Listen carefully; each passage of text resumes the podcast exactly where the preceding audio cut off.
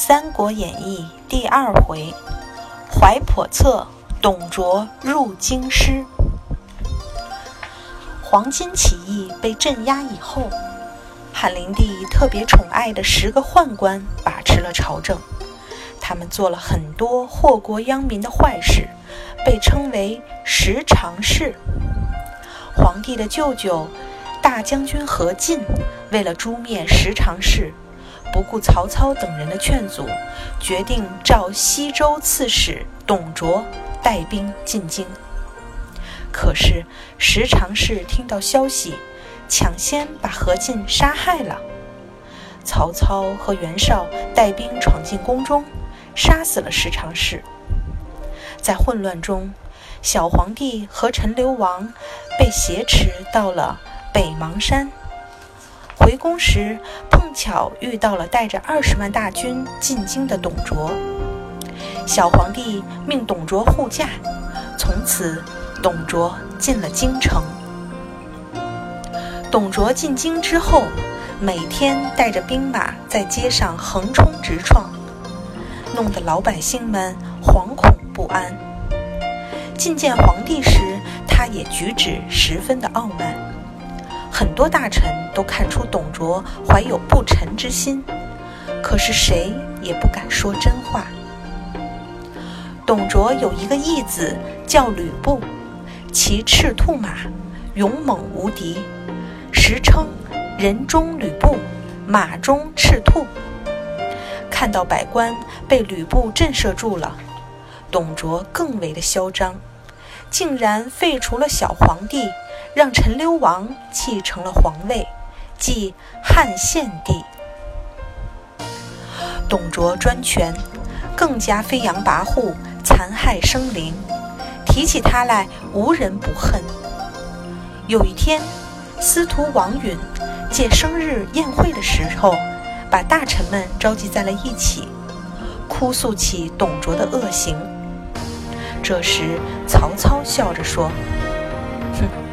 你们坐在这里，夜以继日的哭，能把董卓哭死吗？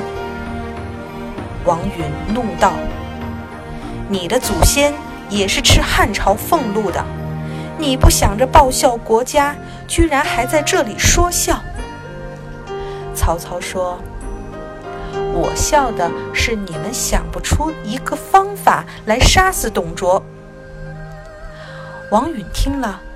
连忙请问他有什么好办法。曹操献计说：“我先假装接近董卓，再寻找机会刺杀他。”王允大喜，把家传的宝刀赠给了曹操。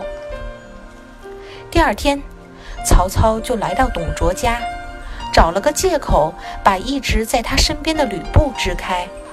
然后趁着董卓躺在床上，悄悄地拿出了宝刀，想从背后刺死他。可是董卓在镜子中发现了曹操正在拔刀，连忙回身问道：“你想做什么？”这时吕布也回来了，曹操连忙改口说：“我有一把宝刀，想献给丞相。”卓接过宝刀，发现这把刀上镶嵌着七种宝石，锋利无比，便收下了。曹操告辞出来后，连夜逃跑了。董卓很快就意识到曹操在骗自己，下令在全国通缉曹操。曹操发布檄文，倡议天下的英雄联合起来讨伐董卓。很快就召集到袁绍。孙坚、刘备等十八路兵马，并推举袁绍为盟主。董卓听说后惊慌失措，派大将华雄前去迎战。华雄十分的勇猛，打败了孙坚等五员大将，一时没有人敢应战。这时关羽大声说：“小人愿去应战。”袁术看不起他。生气地说：“你以为我手下真的没人了吗？”曹操连忙劝住，还命人给关羽斟上一杯热酒。关羽说：“等我杀了华雄，再喝也不晚。”说完，提起刀就奔华雄而去。只听外面鼓声震天，不一会儿，关羽就提着华雄的人头回到了大帐。这时，那杯酒还是温的呢。华雄被杀后，董卓派吕布守住了虎牢关。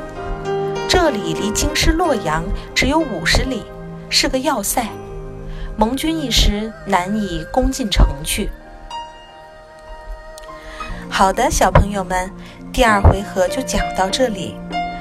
这个回合呢，何进轻率地决定召董卓进京，但给自己带来了杀身之祸，也使董卓这个野心家有机会来独揽大权，给百姓们带来了更大的灾难。这都是因为何进没有长远的目光，只看到了十常侍的危害。没有看到董卓可能造成更大的危害。人无远虑，必有近忧。这个古老的谚语告诉我们：如果没有长远的规划，就会有眼前的忧患。做事要有远大的眼光，不可以只顾眼前。